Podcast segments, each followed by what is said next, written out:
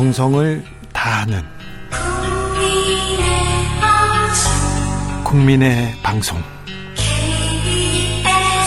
KBS 주진우 라이브. 그냥 그렇다고요.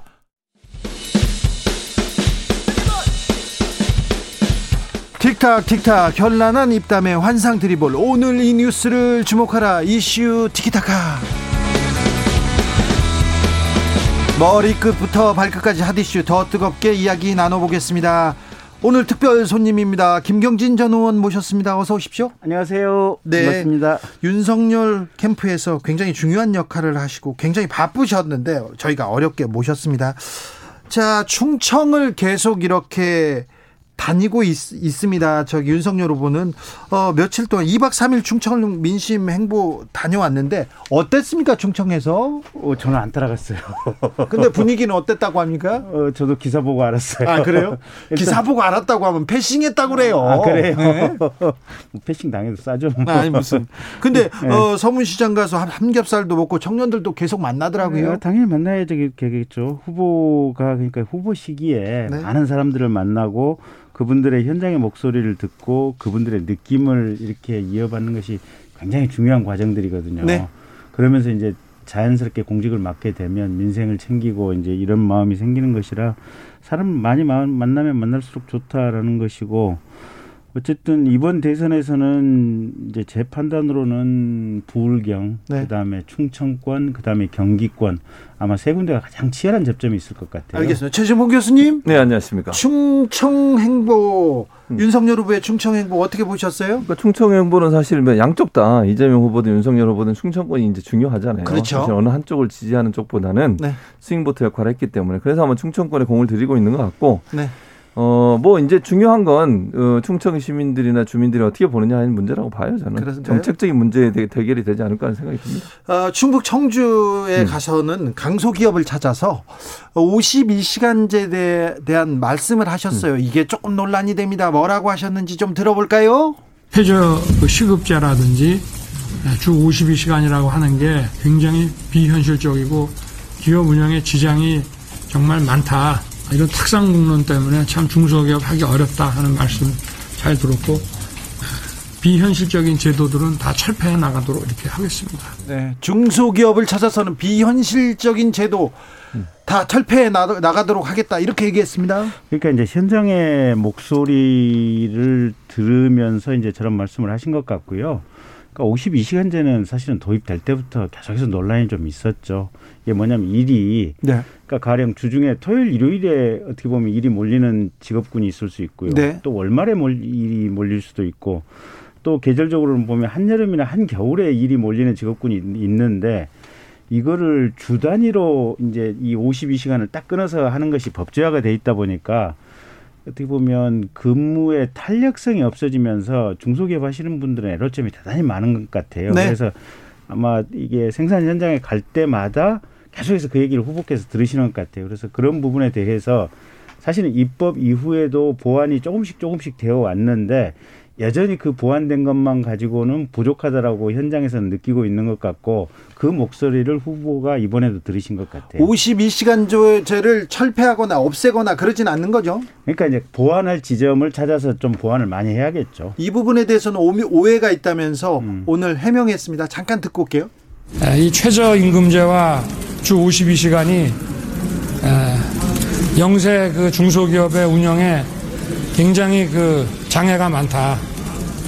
제가 향후 차기 정부를 담당하게 되면 이런 현장의 목소리를 잘 반영한 정책을 입안하겠다. 이런 말씀을 드린 것입니다. 그런 말이라고 합니다. 최진봉 교수님. 그러니까요.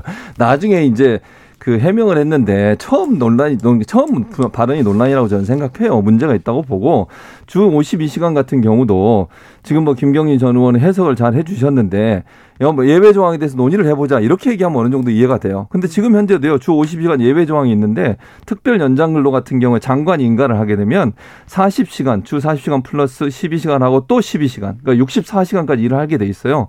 연속 2주 내에 왜냐하면 지난번에 윤석열 후보가 했던 말 중에 또 논란이 120시간 얘기했잖아요. 네. 그러면서 이제 그럼 사람 죽으라는 거냐 이런 비판이 많았어요. 그러니까 어느 정도 하더라도 64시간 이상은 또 못하도록 막아놓은 규정이 있는데 64시간까지 늘릴 수 있고요. 추가 연장 근로 같은 경우도 30명 미만 사업장 같은 경우에 어 40시간, 12시간 플러스 8시간, 60시간까지 일하게 돼 있어 현재도. 네. 그러니까 지금 현재도 여러 가지 예외 조항이 있고 지금 말씀하신 것처럼 업종에 따라서 그런 필요가 있다고 하면 그 논의를 해볼 수는 있어요. 근데 이거 자체 50시간을 다 철폐해 버리겠다 이렇게 얘기한 건 정말 잘못된 발언이고 또 하나 최저임금제도 마찬가지입니다. 최저임금제를 만약에 폐지해 버리면요 알바하는 학생들 같은 경우에 정말 노동력을 그냥 싼 값에 그냥 이렇게 가는 경우도 많고 또 하나는 이제 52시간이나 최저임금제 관련해서 52시간 관련해서 지난번에도 우리 그 택배 노동하시는 분들 예. 과로사 때문에 사망하시는 사례들 계속 나오고 있잖아요. 이런 걸 막기 위해서 우리가 이런 제도를 만든 건데 이 제도에 문제점이 있다면 이렇게 좀 시정해 봅시다. 이렇게 얘기했다면 어느 정도 설득력 이 있을 텐데 네. 철폐란 말이 들어가면서 물론 나중에 해명을 했습니다만 상당히 큰 논란이 되고 있죠. 지금 윤석열 후보 충청 행보하고 있습니다. 그리고 중소기업 다 계속 만나고 있고 청년들 계속 만나고 있는데요. 근데 관심이 온통 이준석 대표한테 가 있어요. 이준석 대표 어디 가셨어요? 뭐 하세요 지금? 그 뉴스 보니까 부산에 계시던데요. 그니까요. 네. 그리고 오늘은 아마 또 순천으로 네. 이동하셨다는 것 같던데. 부산 순천 좋죠. 음식도 맛있고. 아니 근데 현장에서 일하시던데요 보니까. 일하신다고요? 부산은 가서 지금 부산시장의 정무 특보를 만나서 네. 지금 부산시장이 저기 박형준 시장이잖아요. 그래서 네. 아마 부산의 현안 사업을 야당의 당 대표로서 챙길 수 있는 방법이 무엇인가 예. 일단 그 논의를 했었다는 것 같고 두 번째는 장재훈 의원 사무실에 네. 찾아가서 당원 증감 현황이라든지 현재 지역위원회 운영 과정에서 여러 가지 문제점이라든지 이런 애로사항 청취를 했다는 것 같고요. 오늘은 순천으로 옮겨서 천하람 변호사 네. 아마 지역위원회로 가서 네. 거기서 이런저런 현, 현황이나 상황 파악을 계속 이런저런 현황 아마 어제 또 부산에서 네. 누구지 그 정의와 아, 정의와 네. 국회의장님 만났고 그래서 네. 지역 쭉 돌아다니면서 지역의 네. 각각의 어떤 상황들을 챙겨보고 있는 것 같아요. 네 그렇습니까? 그럼 네. 일정은 다 그냥 펑크 내고 전화기도 끄고 원내대표 전화도 안 받고 음. 사무총장도 안 만나고 음. 당무를 보고 계십니까? 아니 근데 그것도 당무잖아요. 네. 아니 부산 부산시의 현안을 챙겨보는 것도 당무고 부산 사하구 지역위원회나 순천의 지역위원회 일을 챙겨보는 것도 당무고. 근데요, 김경진 음. 의원님 왜 이리 짓궂고 장난스러운 표정이 아니, 아니, 아니. 신났어 주진우 기자. 아, 아니요, 어디서부터 이렇게 네. 좀 잘못된 걸까요? 그건 모르죠. 이제 이준석 대표님 한번 여, 저, 저 인터뷰 한번 직접 해보세요. 어제 저희 방송에 오기로 돼 있었는데 전화기를 끄고 그냥 사라졌습니다. 그 아마 그 제가 들었던 바에 의하면, 네. 그러니까 원래 그제 저녁에 이제 초선 의원들 몇 분하고 이제 아마 이렇게 술을 식, 드셨다고 합니다. 하고 그 술자리에서 아마 초선 의원들이 반복적으로 이런 얘기를 하셨던 것 같아요. 대표께서 너무 지금 인터뷰나 말씀이 많으시다. 그래서 인터뷰 좀 줄였으면 좋겠고 어쨌든 뭐 이런 얘기가 좀 있었다고 그래요 보면. 네, 최진봉 교수님 어떻게 음. 보십니까? 그러니까 저는 그러니까 지금 이제 김경진 전 의원께서는 음. 당무를 보고 있다고 하는데 음. 당무를 거부하고 갔다고 봐요. 그러면서 특별히 이제 말씀하신 것처럼 그런 행동을 하는 것은 대표를 그만둘 생각은 없다. 이건 명확하게 얘기하는 것 같아요. 그러니까 지금 당장 대표를 그만두거나 이런 생각은 없고 하긴 하겠다라는 얘기를 하는 건데 그럼에도 불구하고 이제 선대위 쪽이 계속 메시지를 던지는 거라고 저는 보거든요. 또 하나 눈길 끄는 장면이 있어요. 장재원 의원 사무실을 갔어요. 지역구 사무실. 예. 왜 갔을까요? 여러 가지 해석을 할 수 있을 텐데 저는 그거 자체도 메시지가 되지 않겠나는 생각이 들어요. 네. 그러니까 예를 들면 사실 이제 논란이 돼. 물론 장재훈 의원은 본인은 안 하시겠다고 다 나가셨고 뭐 지금 회의에 참석하는지 안 하는지 모르겠습니다. 그러니까 논란이 그 전에 뭐 보도가 돼 가지고 논란이 됐으니까 그런 부분도 어느 정도 저는 예를 들면 이제 이준석 대표가 여러 가지 공격했고 비판했던 지점이 뭐냐면 그 주변에 그러니까 윤석열 후보 측근에 있는 몇 분이 주도적으로 역할을 하시다 보니 김종인 전 비대위원장의 갈등도 더 증폭이 됐고 이런 문제가 발생했으니 여기에 대한 이제 본인의 불만을 표시하는 하나의 방법이 저는 또 그, 그 지역 사무실을 간 게 아닌가 하는 개인적인 생각이 있고요. 제가 볼 때는 이제 윤석열 후보가 어떻게 접근하느냐의 문제인데 지금 태도를 보면 그리고 그렇게 심각하게 보지 않는 것 같아요. 이제 김경희 전 의원도 말씀하신 것처럼 들어보면 이준석 대표가 부산 관계가 그게 큰 문제냐, 뭐 당무하고 있고 지금 정상적인 활동을 하고 있는 것으로 보면 이준석 대표가 과연 그걸 어떻게 받아들일까? 저는 그게 부정적인 영향을 미치지 않을까 하는 걱정과 우려가 있습니다. 국민의힘 신인규 부대변인 뭐 이, 이준석 대표의 측근이라는 분이 어제 어, 저희한테 와가지고 윤석열 후보한테를 탓하더라고요. 윤석열 후보가 좀 더 신뢰를 보여줘야 된다. 먼저 다가가야 된다. 그리고 모셔와야 된다. 이런 식으로 얘기하더라고요. 어떻게든지 후보하고 대표의 사이를 벌렸으면 아니 좋겠죠. 아니요. 이렇게 얘기를 얘기를 저 국민의힘 부대변인이 이렇게 얘기, 얘기하더라고요. 아니 그 저도 오늘 기사를 봤는데 네. 어, 윤 후보께서 이렇게 표현을 민주주의 정당에서는 이견이 있을 수밖에 없다. 예? 이견이 있는 건 자연스러운 상황이고 아마 대표께서 지역 순회를 하고 올라오시면 뭐 이견 부분에 대해서 그 전에도 가령 뭐 이수정 교수 뭐 선대위원장 임명이라든지 여러 가지 과정에서 협의를 하려고 노력을 했었고 김정인 비대위원장 모시고 오는 부분도 했지만 혹여 또 협의가 부족했거나 여전히 이견이 있는 부분은 그때 또 계속해서 협의를 하고 의견 조율을 위해서 최선을 다하겠다 이렇게 윤석열 후보가 얘기했거든요. 그렇게 노력하면 하는 과정이 중요한 거죠. 예. 그, 러면 되지 않나요? 이 사안이 좀 장기화되면 음, 윤석열 후보의 대선 가도에 좀 지장이 있을까요? 당연히 지장이 있죠. 그러니까 이거는 윤- 이준석 대표가 이제 뭐 당무를 하고 있다고 보시니까 저하고 생각이 좀 다른 건데 저는 이준석 대표가 본인의 어떤 행동을 통해서 말을 하고 있다고 생각해요. 아까 이제 뭐 어제 나오신 분 설명도 해주셨는데 선대위에 본인의 의사를 전달하는 방식이 말로는 안 되니까 행동을 옮겼다고 보는데 이게 만약 장기화되면 지금 현재 이제 당내에서도 비판적 여론이 좀 있잖아요. 물론 이준석 대표를 비판하는 여론도 있습니다만 중진들이나 이런 분들도 당 대표를 그렇게 패싱하면 되느냐 이런 비판도 있고 이게 계속 언론에 보도가 되면 윤석열 후보에 대해서는 절대 도움이 안 된다고 봐요. 저는 개인적으로. 네. 근데 이거 집안을 가출하거나 음. 이렇게 어디 가는 건 중학교 때 있었던 일인데, 어우, 저 좀 당황스럽습니다. 정당사에서도 대통령 후보가 이렇게 딱 꾸려지고 캠페인 100일 남겨놓고 당 대표가 이게 가출하는 경우는 좀, 아우. 아니 근데 지역 순회 선거 운동을 하고 있다 이렇게 선회할 수도 있잖아요. 네. 꼭 그렇게 가출이라는 표현을 쓰셔야 되겠어요. 아니, 집을 나갔다고. 근데 자, 그러면 이게- 문제는 이준석 대표가 그걸 이제 김경진 전 의원 말씀을 들으면 네. 기분이 좀 안 좋지 않을까 하는 생각이? 들어요. 아니, 이- 개인적으로. 지금 김경진, 김경진 의원은 지금 이준석 대표를 아주 아, 뭐 따뜻하게 이- 방어하고 이- 계십니다. 아니, 일, 아니, 일을 열심히 하신다고 제가 그러니까 말씀을 일을 드리는 열심히 하신다는 네, 말은 네. 불평 없이 그냥 본인의 행보를 하고 있는 것이지 이게 네. 뭐 예를 들면 자명이나 아니면 잠적이 아니다 이렇게 얘기를 하시는 거잖아요. 음. 근데 제가 그냥 판단하기는 이준석 대표는 그걸 어필하고 싶은 건데 자명을 해서 지금 불만이 있다는 걸 얘기하고 싶은 와서 건데 잡아달라고. 그렇지 하는 바로 거예요. 그런 거죠. 와서 잡아줘야 돼. 근데 그걸 안 하는 것 같다 안 하겠다는 아니 그래서 거잖아요. 후보께서 네. 유, 이- 저 이준석 대표가 올라오시면 음. 그래 지금까지 설득하려고 노력 많은 노력을 했었고 의견의 어떤 차이를 좁히려고 노력을 했었는데 네. 여전히 부족한 점이 있으면 계속해서 대화하고 풀거 풀고 노력하겠다 이렇게 얘기를 했어요. 네. 윤석열 핵심 관계자인 김경진 의원님, 윤핵관은 누굽니까? 뭡니까? 있습니까? 실체가? 그러니까 찌라시가 두 개가 돌대요. 네. 어제 그러니까 저도 찌라시 두 개 H 모 씨라고 하는 찌라시가 하나 돌았고 장재원 의원이 아닌 제이 모 씨라고 하는 찌라시가 하나 돌았는데 네. 어제 MBN 방송에서 장성철 평론가가 그 제이 모 씨의 이름을 실, 실명으로 깠어요. 네. 까고 저도 그 옆자리에 있었는데 근데 그, 그 제이 모 씨가 그 제이 모 씨인지는 사실은 제가 확신할 수가 없어서 이 자리에 다시 그냥 제이 모 씨라고 표현할게요. 네. 근데 모르겠어요. 모르겠고 저도 사실은 이제 예비 캠프에 있을 때 뭐 전현직 의원들 그룹들끼리 서로 이제 어느 정도 소통은 좀 했거든요. 네. 계속해서 도대체 그자가 누구냐. 네. 그 그리고 나가는 얘기가 그렇게 정확하지도 않은 얘기가 왜 계속해서 나가냐. 그렇죠. 예, 그런 얘기를 했는데 모르겠어요. 네. 저는 몰라요. 어, 찌라시는 아무튼 정보지를 말하는 얘기입니다. 아무튼 막 돌아다닙니다. 대선판에는 아무튼 정보지입니다. 9663님께서 김병민 씨가 안 보이는데 혹시 윤석열 캠프의 윤핵관인가요? 아니 요 옆에서 지금 후보를 보자 하고 있고요. 지금 핵심 관계자인 김경진 의원과 얘기하고 있습니다. 어떻게든지 지금 예, 윤석열 캠프 아장내고 싶어가지고 아니, 아니. 이렇게 사회자가 편파 진행해도 되는 겁니까? 아니 무슨 소리세요? 오랜만에 나오셔서 정신 좀 차리세요. 지금 공정한데. 어, 공정 편파 중에 공정하지. 않아 이거 아니. 공정하지 않아.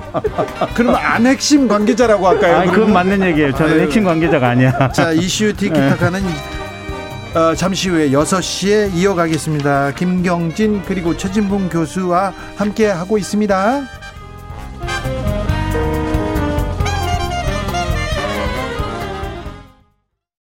주진우 라이브 함께하고 계십니다. 지역에 따라 2부부터 합류하시는 분들 계시죠? 어서 오십시오. 자리 잡으시고요. 7시까지 함께해 주십시오. 라디오 정보센터 다녀오겠습니다. 조진주 씨. 이준석 대표 얘기는 그만하겠습니다. 김경진 의원님. 감사합니다. 네. 알겠습니다. 드디어 공정방송을 지향하시는군요. 네. 그만하겠습니다. 네. 김경진 의원님. 네. 아, 윤석열 후보 네. 캠프에 가셨어요. 참. 음. 아, 이런 점은 음, 높이 살만하다. 대통령 될 만하다. 그런 점이 있습니까? 아, 일단 끝까지 참잖아요. 참는다. 네, 음. 최선을 다해서 사람과 협의하고 또 의사를 이렇게 서로 간에 합의를 하기 위해서 정말 최선을 다하잖아요. 네. 김종인 비대위원장님 지금 느낌으로는 음. 이제 어려워진 것 같긴 하는데 모셔오려고 얼마나 열과성을 다했습니까? 네. 오늘 아까도 얘기했던 이준석 대표님하고 후보님하고도 계속해서 이렇게 대화를 하잖아요. 어떤 사람이든 간에 후보가 직접 대화하고 그분의 의견을 참고하고 이렇게 소통하려고 하는 거 이게 윤석열의 최고의 장점이고 매력인 것 같아요. 그렇습니까? 아, 그런데 아무튼 음. 많이 잡는 건 맞는 것 같아요. 옛날 같았으면 다 잡아가 이렇게 했는데. 아, 또 꼬치카를 되게 편파 방송 하시네. 아니, 맞아. 아니, 동조를 해주셔야지, 동조를. 아, 예, 그렇습니까. 네, 네. 가까이 가서 그런 매력을 보셨다니까. 네. 자. 음. 김건희 씨는 어떻게 됩니까? 물어봐야죠. 오셨으니까. 물어봐야지. 조금만 당연히 물어봐야지. 솔직히 저는 모르겠고요. 네. 다 이렇게 얘기해. 아니 그 그러니까 음. 지난번에는 이두화 변호사님이 아마 이제 김건희 씨하고 아마 그쪽 중간 역할을 했고 네. 음. 지금 아마 이제 12월 6일자로 아마 선대본이 출범 예정인데 네. 우리 최 누구 변호사입니까? 거기 저 김현장에 있다 오신 음. 부대변인 최지현 변호사님. 네. 아마 지금 내부적으로는 아마 최지현 변호사님이 아마 김건희 씨 그쪽 담당 업무를 하지 않을까 지금 담당 업무면 법적 업무를 지금 얘기해야 되니까 무슨 소리 하는 거야 지금 아니 그런 얘기가 몇 개 있잖아요 국민대 것도 있고 주가 조작도 있고 주가 조작은 네. 공소장이고 구속장이 그 구속된 사람들 구속영장에 김건희 김자도 안 나오고요 네. 그게 뭐 논문 부분은 국민대에서 어떻게 했는지는 그건 국민대에서 알아보세요. 알겠습니다. 그저 하나만 더 얘기합시다. 네. 아이 저 이재명 시장도 성남시장 시절에 거기 논문 표절했다고 스스로 자백까지 했잖아 보면. 아 예. 그 얘기는 왜 안 해? 아니 잘하셨어요. 어. 그 얘기를 하셔야죠. 아니 사회자가 해줘야지. 사회자가 그 사회자가 얘기를. 사회자가 얘기를 안 꺼냈다고 하는 것은 이게 편파 방송이라는 얘기지. 자 편파 방송 한 번만 더 얘기하면 옐로 카드입니다. 아 옐로 카드 주세요. 최지봉 교수님. 그러니까 김건희 씨 거는 네. 이재명 후보는 본인이 인정하고 또 다 하기까지 반납을 했어요. 김건희 씨는 아직 인정을 안 하고 계시고 물론 결과는 모르겠습니다. 그분이 정말 표절했는지 안 했는지는 결과가 이제 국민대에서 조사해서 이 교육부로 넘겼지 않습니까? 네. 거기서 어떤 내용이 들어있는지 제가 알지 못하기 때문에 네. 또 이제 그 직인 어, 지도 교수들 직인이 들어가잖아요. 네. 거기 보면 심사위원들 그 직인의 진위 여부도 이제 확인했다고 했는데 어떤 내용이 있는지가 밝혀지면 이것도 네. 이제 여파가 클 거라고 보고 도이치 모터스 건도 김건희 씨 관련돼서 이제 수사가 될 거라고 저는 봐요. 자, 손준성 검사의 구속영장이 청구됐습니다. 음. 공수처에서 고발 사주 의혹 관련해서 어, 다시 재청구했는데요. 이 부분은 정치권에 어떤 영향을 미칠까요? 검사 출신인 김경진 의원님? 음, 일단 두고 봐야죠. 영장, 음. 그러니까 내일 영장 심사를 한다 그랬으니까 네. 내일 법, 법원에 이제 판사님들 결정이 어떻게 될 것인지 좀 지켜봐야 될 것 같고요. 예. 근데 지난번에 체포영장 청구했다가 기각됐고, 네. 그러니까 무리해서 또 구속영장 청구했다가 기각됐고, 그 과정에서 오죽했으면 대한 변호사협회가 이런 식으로 인권 침해하는 수사는 세상에 처음 봤다라고 대한 변호사협회에서 성명까지 냈었고요. 그 다음에 이제 그 부분과 관련된 김웅원 압수수색과 관련해 가지고도 법원에서 지금 압수수색 김웅원 측이 제기한 압수수색 절차가 전부 불법이었다라고 한 준항고를 받아들였지 않습니까? 네. 그러니까 공수처가 일단 수사를 하는 거 이거 좋은데 지금까지 워낙 수사 절차나 과정이 인권 침해적이고 형사소송법 규정을 위반했다라고 하는 비판이 많기 때문에 공수처 좀 똑바로 좀 하세요.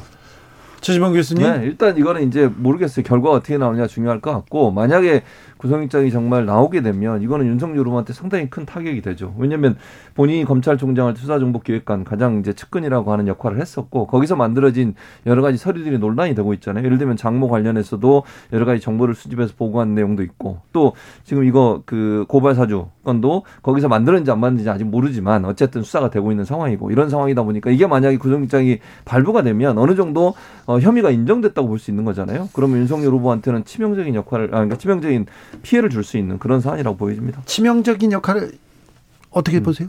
치명적인 역할이 있을 수가 없죠. 이게 그때 윤석열은 추미애가 추미애 장관께서 임명한 검찰 인사에 의해서 사실은 대검찰청에서 완전히 포위돼서 혼자 외롭게 있었던 상황이고 그래서 본인이 그런 지시를 할 수 있는 상황이나 맥락도 아니었고 특히 검찰이라고 하는 게 사건 수사를 자신들이 수사를 하고 싶으면 인지 수사를 할 권한이 있는데 굳이 추미애 법무부에 의해서 포위돼 있는데 야당발로 고소고발장을 내게 한다. 이건 상식에도 안 맞거든요. 그래서 이게 윤석열 후보가 무슨 사주를 했을 것이다. 또는 윤석열 후보가 이 사건 수사에 따라서 타격을 입을 것이다. 이건 말도 안 되는 얘기다라고 생각을 하고 윤석열 있습니다. 윤석열 후보가 타격을 입지 않을 것이다. 하지만 손준성 검사가 만약에 그 한 일이 어, 법원에 의해서 유죄로 판단된다면 이건 좀 심각한 일이죠. 그렇죠. 네. 넘어가겠습니다. 답변이 아니 당연히 네. 그, 그 공직자가 그런 일을 하면 안 되지. 그렇죠. 검사가 그런 일을 하면 아니 검사 근데 정치권. 그게 나지. 아니 그게 제가 볼 때는 이게 정말 희대의 미스터리인 게 검사 자체가 인지 수사권이 있어요. 내가 범죄라고 생각을 하면 고발장이 안 들어와도 검사 직권으로 수사를 할 수가 있는 거야. 네. 그렇잖아요. 네. 그런데 굳이 힘도 없는 이게 뭐 백석짜리 야당발 고, 고발장을 받아가지고 검사가 수사를 하려고 한다? 전혀 지금 앞뒤 맥락이 안 아니 맞는 근데 상황이에요. 김웅 의원이 준성이가 그렇게 시켰다고 얘기했잖아요 최초에. 그 그거는 김웅이 정신이 혼미해서 했을 수도 있고. 알겠 넘어가죠. 지켜봅시다. 네, 네. 어? 지켜보시죠. 네, 네. 곽상도 의원의 영장 실질 심사가 음. 오늘 있었습니다. 어, 만약에 이 곽상도 영, 곽- 곽상도 전 의원은 어, 뇌물 혐의는 아니지만 음. 굉장히 좀 부도덕하게 부도덕하다고 밖에 보일 수가 보, 보, 보, 보 여집니다. 예. 그러니까 알선 수재잖아요. 그러니까 네. 지금 현재 혐의는 뇌물이 아니라 하나은행이 컨소시엄, 그러니까 하천대유가 하나은행하고 컨소시엄 하려다가 틀어지니까 그거 좀 잘 되게 해달라고 하나은행에 압력을 넣고 그 하나은행이 그걸 받아가지고 예, 그러니까 네, 그 뭐야 어, 요청을 받아들여서 하천대유와 컨소시엄 이루어서 대장 사업에 뛰어들었다는 거 아닙니까? 그 과정에서 곽상도 전 의원이 역할을 했다는 게 지금 검찰의 판단이에요. 그래서 이제 어, 기소를 한 거고 이런 상황이라고 하면 이게 만약 사실이라고 하면 이거는 부도덕한 행위죠. 본인이 어쨌든 권력을 갖고 있는 사람이 또 친분을 갖고 있는 사람이 은행에 압력을 넣어서 은행에서 이, 어, 이 사람의 말을 듣고 그걸 해줬고 그걸 대갚아주기 위해서 아들한테 50억을 줬다. 물론 그건 사실관계는 아직 확인이 안 된 겁니다만 만약에 그게 이제 구속영장이 발부가 된다고 하면 그것도 어느 정도 확인이 되는 거잖아요. 그건 정말 부도덕하게 비판받아 마땅한 일이죠. 네. 아니, 당연한 말씀이고요. 그래서 저는 이번에 검찰이 철저히 수사했기를 바라고 네. 철저히 수사해서 구속영장이 발부됐으면 좋겠어요. 음. 뭐 이건 뭐 그런 거고 네. 또 박영수 특검도 마찬가지고 또 머니투데이 홍모 모 회장님도 마찬가지고 속칭 50억 50억 클럽이 클럽이라고 하는 이 파리 떼 여기 붙어서 돈 받은 사람들이 있으면 다 이게 엄벌에 처했으면 좋겠고 예. 게다가 더 나아가서 사실은 그 유동규 씨 오피스텔 압수수색한 날 그 지금 이재명 후보 핵심 측근인 정진상 씨가 정진상 씨랑 그게 뭐 텔레그램 전화 통화를 했다는 거 아니에요 보면 예. 그러면 압수수색하기 직전에 그 상황에서 전화 통화를 하고 또 그 전화기를 던지고 그런 부분에 대해서는 지금 증거 인멸에 대해서 검찰이 수사를 하고 있는지 안 하고 있는지 모르겠는데 검찰 좀 똑바로 좀 수- 수사를 했으면 좋겠다라는 거고 어쨌든 철저히 수사해서 네. 모든 범죄에 대해서 엄한 처벌이 있었으면 좋겠다라는 입장입니다. 아무튼 대장동 수사에 대해서는 검찰이 조금 검찰의 수사력을 좀 보여줬어야 되는데 많이 아쉬웠습니다. 그죠? 그럴 수밖에 없지. 정권이 검찰을 장악하고 지들 범죄는 숨기려고 하는 게 조국 때부터 봤던 그 역할이니까. 그럼 검사 후배들이 네. 검사 후배들이 이재명 후보 봐주려고 지금 수사를 하고 있습니다. 그런 꼴이잖아요 지금. 그래요? 내가 혼자 내 조인트를 까주고 싶어. 아 그래요? 네. 아니 근데 그 검사 후배들은 아주 좀 서운하게 생각하고 서운하라고 그러세요. 전 검찰총장 인 윤석열 후보도 비슷한 생각은 아니겠죠? 아 그래서 윤석열 후보가 뭐라고 얘기를 했냐면 네. 나는 검찰 수사에 대해서 대통령이 되면 아예 관여도 않고 보고도 안 받겠다라고 얘기를 했어요. 아, 그 정신을 지금 문재인 대통령도 그렇고 민주당도 그렇고 현재 검찰에 있는 후배들도 좀 제발 새기기 바랍니다. 이슈 티키타카 여기서 마무리하겠습니다. 최진봉, 김경진, 김경진, 최진봉 두 분 감사합니다. 감사합니다. 정치 피로, 사건 사고로 인한 피로, 고달픈 일상에서 오는 피로. 오늘 시사하셨습니까? 경험해보세요. 들은 날과 안 들은 날의 차이. 여러분의 피로를 날려줄 저녁 한 끼 시사. 추진우 라이브.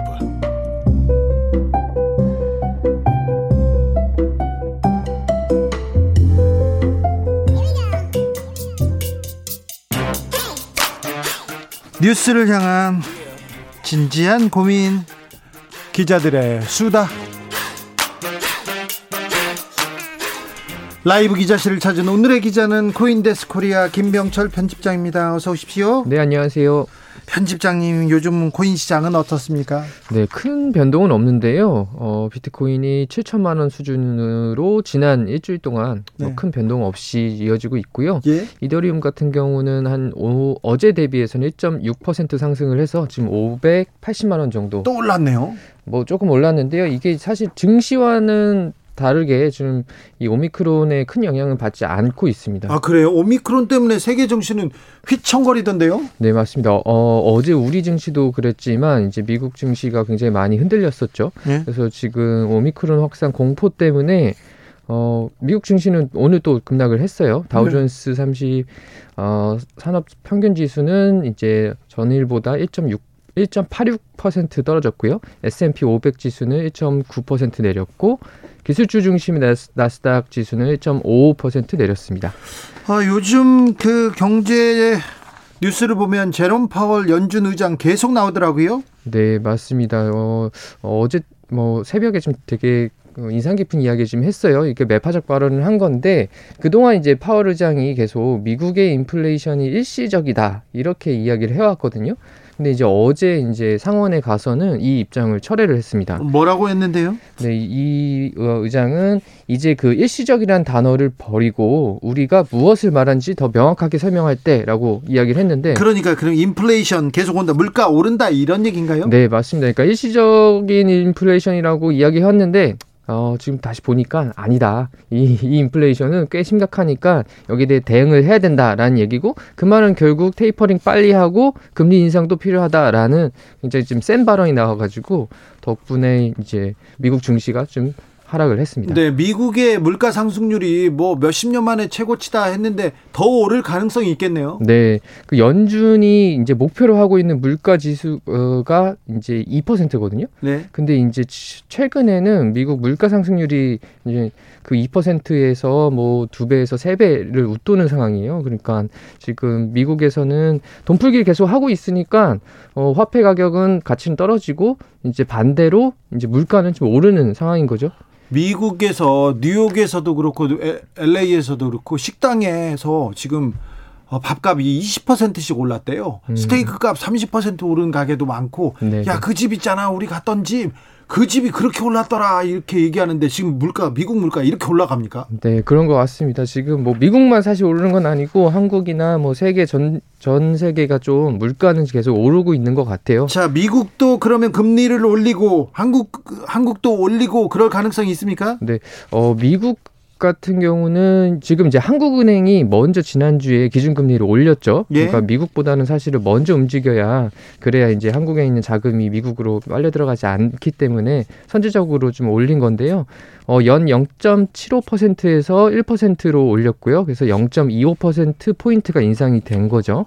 그래서 오미크론 근데 이제 오미크론이 발생을 막 했잖아요. 네. 그래서 뭐 일본에서는 이제 국경도 셧다운하고 그러면서 약간 한국은행이 금리 인상을 좀 성급했던 거 아니냐 뭐 이런 이야기도 좀 나오는데 사실 이거는 오미크론이 그렇죠. 국내에서 확산이 되느냐 그거에 따라서 이제 하는 결정에 대한 평가가 좀 달라질 것 금, 같습니다. 기준 금리가 0.25% 오르면 은행에서 대출 이자는 막 1%씩 올라요. 네, 대출 이제 아무래도 오르겠죠. 네? 이게 돈 빌리는 비용이 좀 이거 커. 너무한 것 같아요. 은행은 돈도 많이 벌면서 네. 아니 기준 금리가 이만큼 올랐으면 적당히 올려야 될 거 아니에요. 네. 가서 뭐- 좀 뭐라고 좀 해주세요. 아, 여기서 뭐라고 좀 할까요? 네. 아니면 은행 앞에 가서 1인 시 하세요. 네. 피켓 들고. 네, 편- 네, 삭발하셔도 괜찮습니다. 알겠습니다. 네. 그, 안 그래도 이제 뭐 이런 문제들이 계속 좀 제기가 되고 있는데, 그 한국경제연구원이 기준금리 인상으로 이제 가구당 이자 부담액이 연간 149만 원 증가할 거라고 추정을 했습니다. 와 많이 오르네요. 네, 그래서 이제 아무래도 기준금리가 오르면 은행들이 대출 금리도 올릴 것으로 예상이 되기 때문에 그런 거고요.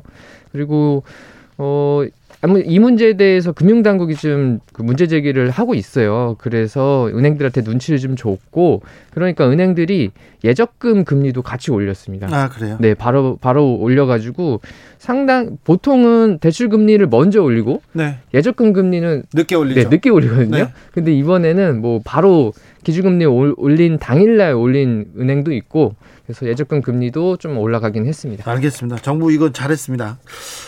아 고령층 빈곤 계속 이렇게 따라다니는데 일하는 고령층이 계속 늘고 있다면서요? 네, 맞습니다. 이게 좀 슬픈 소식인데요. 우리나라가 이 경제협력개발기구 OECD죠. 이 회원국 중에서 한국이 이제 1위 하는 게 몇 개 있잖아요. 네. 어, 좀 유명한데 그 중에서 이제 어, 노인 빈곤율이 세계 1위인 건 꽤 유명하고요. 예.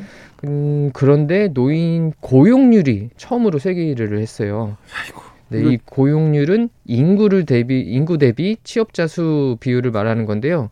이제 은퇴를 하지 못하고 65세 이후에도 계속 일해야 되는 상황인 거죠. 그렇죠. 좋은 일자리라기보다는 은퇴를 하지 못하고 계속 돈을 벌어야 되는 좀 그 가혹한 현실을 얘기하는 거죠. 네, 일할 수 있는 건 참 좋은데 일할 수밖에 없어서 일해야 되는 거는 굉장히 슬픈 이야기잖아요. 네. 이제 수치 좀 보면 2020년, 그러니까 지난해 기준으로 한국의 65세 이상 인구 고용률이 34%였어요. 이게 이제 역대 최고였는데 이제 만년 1위였던 아이슬란드가 31%거든요.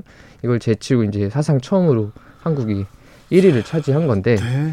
네, 세 이거- 명중 한 명은 은퇴도 못하고 일을 해야 되는군요. 네, 맞습니다. 그래서 OECD 38개국 회원국의 평균이 14.7%인데 한국은 이제 34%니까 거의 평균의 두 배를 훌쩍 넘는 고용률인 거죠. 네, 이거 걱정입니다. 인구 고령화는 앞으로 계속 계속해서 심화될 텐데요. 네.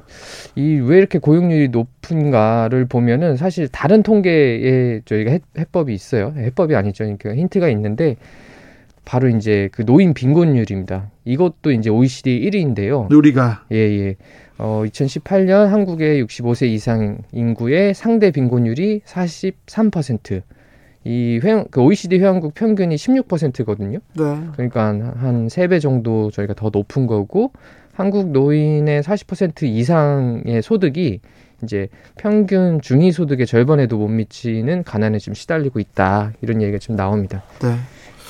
노인 빈곤은 각종 사회 문제로 이어지기도 합니다. 네, 맞습니다. 그 결국은 또 빈곤이 자살로 이어지는데요. 우리나라 노인 자살률이 인구 10만 명당 46.6명으로 이것도 OECD 1위예요. 우리가 부끄럽게 자살률 쪽에서는 계속 1등을 달리고 있습니다. 네, 이게 회원국 평균의 자살 노인 자살률이 17.2%니까 우리나라 노인 자살률이 거의 한 세 배. 세 배도 세 배 높네요. 네, 네. 그래서 2위랑도 격차가 거의. 뭐, 예, 한 10명 정도 나거든요. 10만 네. 명당 10명 정도 차이가 나서 사실은 이 대선 앞두고 있잖아요. 네. 대선 후보들이 어, 이 앞으로 계속 이제 노령화는 더 커질 테니까 네. 이 문제에 대한 좀 답을 내놔야 될 것 같습니다. 그렇습니까? 노인들을 위한 나라는 없다고 하는데 우리 노인들은 노후 준비가 안 돼 있는 분들이 많아요. 자식들 뒷바라지하고 자식들 뭐 해주고 다 내주고 그러다가 정작 본인들은 가난하게 살아야 되는 분들이 많아서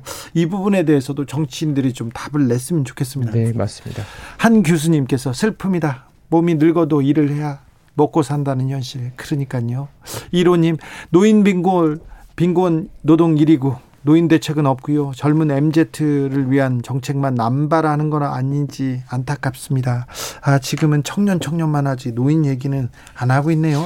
그러네요. 조금 주제에서 밀려난 것 같기도 합니다만, 네, 어, 조금 분발해 주십시오. 정치인들 말입니다. 8319님께서는 코로나 발생 숫자 매일 발표하는데요. 국민 1인당 빚도 좀 매일 발표해 주면 안 될까요? 빚이 너무 많아요. 증가하고 있어요. 얘기합니다.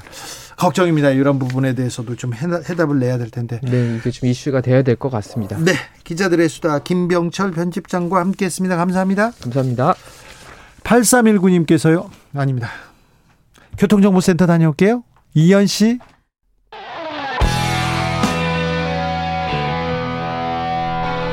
스치기만 해도 똑똑해진다.